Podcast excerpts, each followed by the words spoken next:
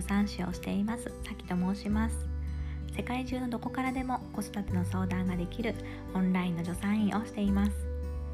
このラジオでは妊娠、出産、産後のママ向けの情報と授乳、寝かしつけ、離乳食など知っておくと赤ちゃんの育児がぐっと楽に楽しくなる正しい知識とコツをお伝えしていきます。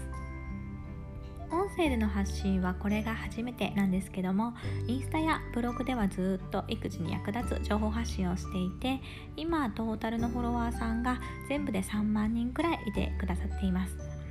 今回はね、1回目なので、なぜ助産師の私がこういった情報発信をずっとしてきているのかという理由、ここにはね、ちょっと熱い思いがありますのでそんなお話をさせてください。よろしくお願いいたします。まず簡単に私がね、どんな人なのかなというと、長年病院で働いてきました。大学病院や個人病院で赤ちゃんがね、生まれるお手伝いをさせていただいたり、妊婦健診ではお腹の赤ちゃんをね、エコーで見たりしていました。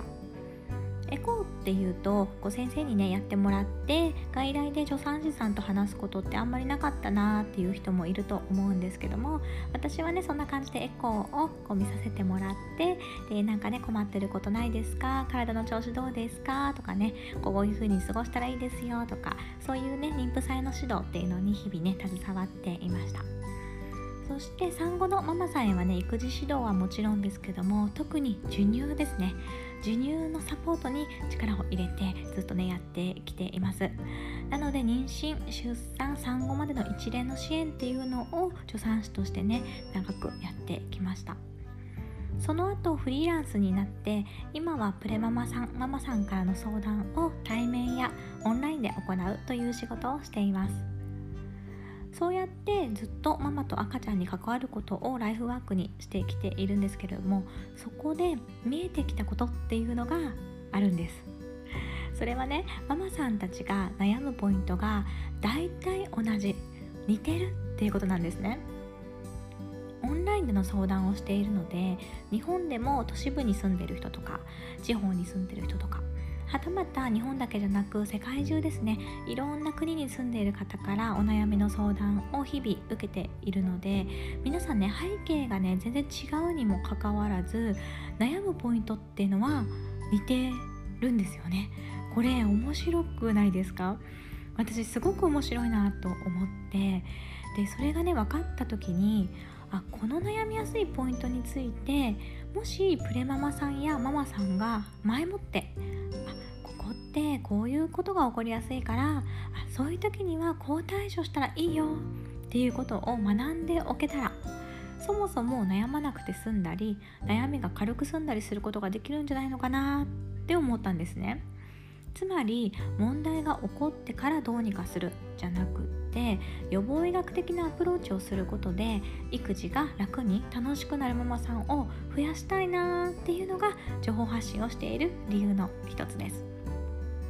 さらにもう一つ思っていることがあって、今子育てするママさんって育児がしんどくなりやすい世代なんじゃないかなって思ってるんです。これはどういうことかというと、昔私たちの祖父母より前の世代というのは物が少なかったり不便だったりしたので、協力し合わないと生活をすること、子育てをすることが難しかった。だからこそ今よりもずっと家族や親戚、ご近所のね、お付き合いが密で、子供もたくさんいましたから、みんなでコミュニティの中で子育てをしていこうねっていうのがあったと思うんですね。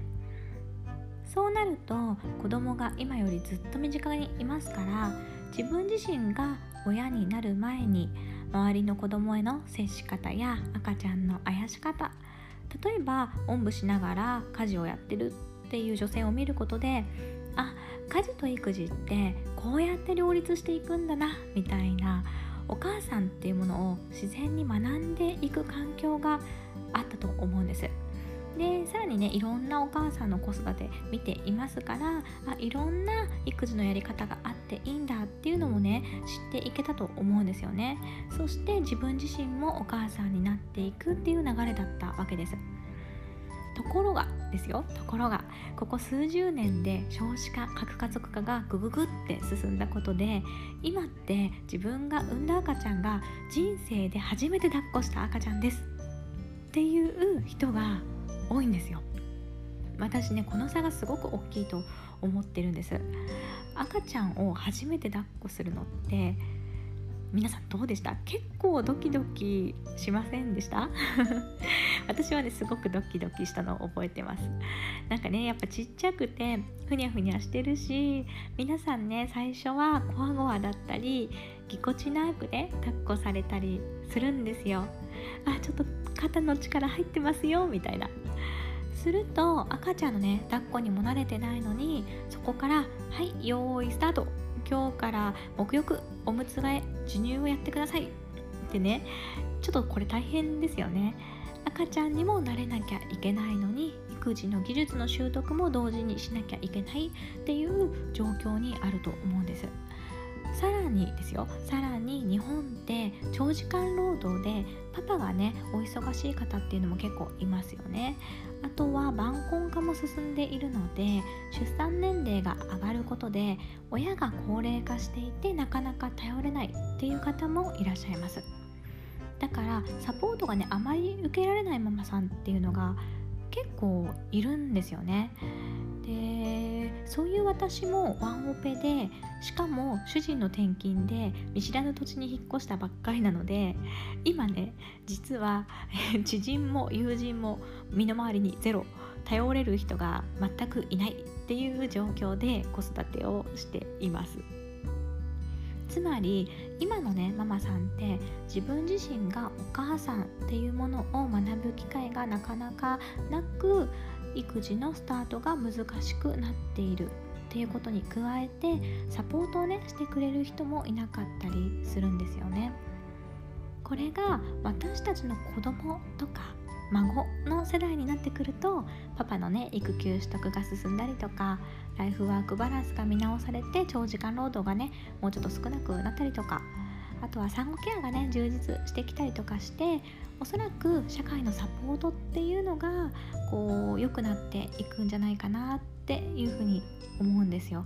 で、そう思うとこのね、数十年で急激に少子化、核家族化で子育てをね、取り巻く社会が変わってきたところに、まだね、この社会の支援っていうのが対応しきれていないっていう、一番しんどい狭間にいるのが今子育てをしている私たち世代なんじゃないのかなっていうふうに感じているわけです。で、そこでね、悩んだりしんどいママさんたちが妊娠とかね、子育てのことがわからないから、どこで情報を得てるかっていうと、ネットが多いんですよね。で、ネットっていうのは早く手軽に情報が得られて良い面もありますが、いまいちな面もね、あるなというふうに感じています。それはね、情報が多すぎちゃって何が正しいのかわからないっていうことをね、よくママさんから言われるんですね。例えばですね、アレルギーについてですね、赤ちゃんのアレルギーで多いのは卵なんですよ。で、昔はアレルギーが心配な食べ物はあげるのを遅らせてもいいよっていうふうに言われていました。ところがこれが今は真逆になっていて、去年2019年に厚生労働省の授乳・離乳の支援ガイドっていうのがあるんですけども、それが改定されて、離乳食の初期から卵は OK ですっていう風になったんですね。アレルギーの予防のためには遅らせずに適切な時期に食べさせるのが良いよっていうように変わってきているんです。つまりこれ真逆になっているんですよね。そうするとネット上には古い情報も新しい情報も混在していますから、ママにとったらこっちには遅らせましょうって書いてある、でもこっちには初期からあげましょうって書いてある、どっちが正しいのっていう感じで分かんなくなっちゃうんですよね。このアレルギーは一例で、こういうことがいろんな妊娠や育児情報で実際にあります。そういう私自身もですね、1人目の子育ての時って助産師ですけど知らないこともね、あったので、サクッとね、ネットで調べてみようポチみたいなね、ことがありました。そこで分かったのが、検索の上の方に出てくる情報が必ずしも質の良い情報かというとそうでもないっていうことなんですよ。そうではなくってみたいなのがねあったりして、で私その都度論文だったりこう WHO 厚生労働省ね学会の情報を引っ張ってきたりとか、医療者向けの本を見て、で一個一個ねって思ったものが本当に正しいのかなっていうのを調べていました。これ私助産師だからって思えるし、医療情報をこう調べ込めるけれども、普通のママさんだったらなかなか難しいんじゃないかなっていうふうにその時思ったんですよ。そう思った時に仕事柄、私は妊婦さん、出産するママさん、赤ちゃんに対する正しい情報や最新の情報を得ていますから、じゃあこれをみんなに SNS だったりでシェアしていけたらママさんのねお役に立てたりするのかなっていうふうに思ったんですよね。で私自身が毎日ママを頑張ってねいるので、一緒にね頑張るママさんたちに私のこの大好きな仕事で、私助産師の仕事が本当に好きでめちゃくちゃいい仕事だなっていうふうに思ってるんですけど、このね大好きな仕事でやってきたこととか今やっていることが皆さんのねなんか誰かのお役に立てたら嬉しいなっていうふうに思ったんですね。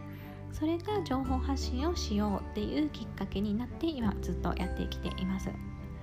つまり今ってお母さんを学ぶ場所がなかなかなくなっていて、育児がしんどくなりやすい状況だからこそ、みんながね悩みやすいポイントと対処法、正しい知識を知ることで少しでもね楽に楽しく子育てができるようになってほしいなっていうのが私の思いにあります。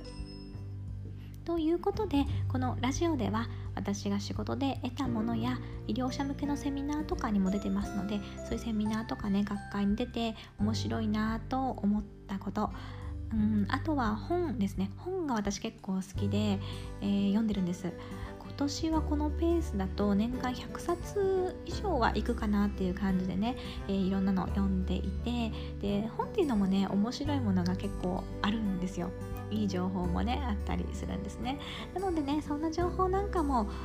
お伝えしていきたいと思っています。とにかく妊娠、出産、育児に関するものが私の専門になりますので、そのことに関して日々ね良いなと思ったものをシェアしつつ、こうそこから感じたことなんかもお話ししていきたいと思っています。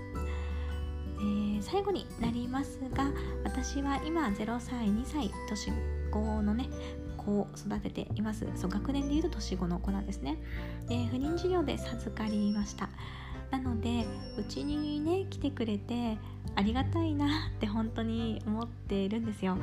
それでね、せっかくうちにやってきてくれたんだから、やっぱり楽しく子育てがしたいっていうふうにね思ってるんですよね。そうやって楽しく子育てができたらママであるっていうことの人生が豊かになりますよね。ここがそのお役にね少しでも立てる場所になれたらと思っているので、どうぞ皆さんよろしくお願いいたします。では一緒になるべく楽しみながらお母さんをやっていきましょう。聞いていただいてありがとうございました。またね。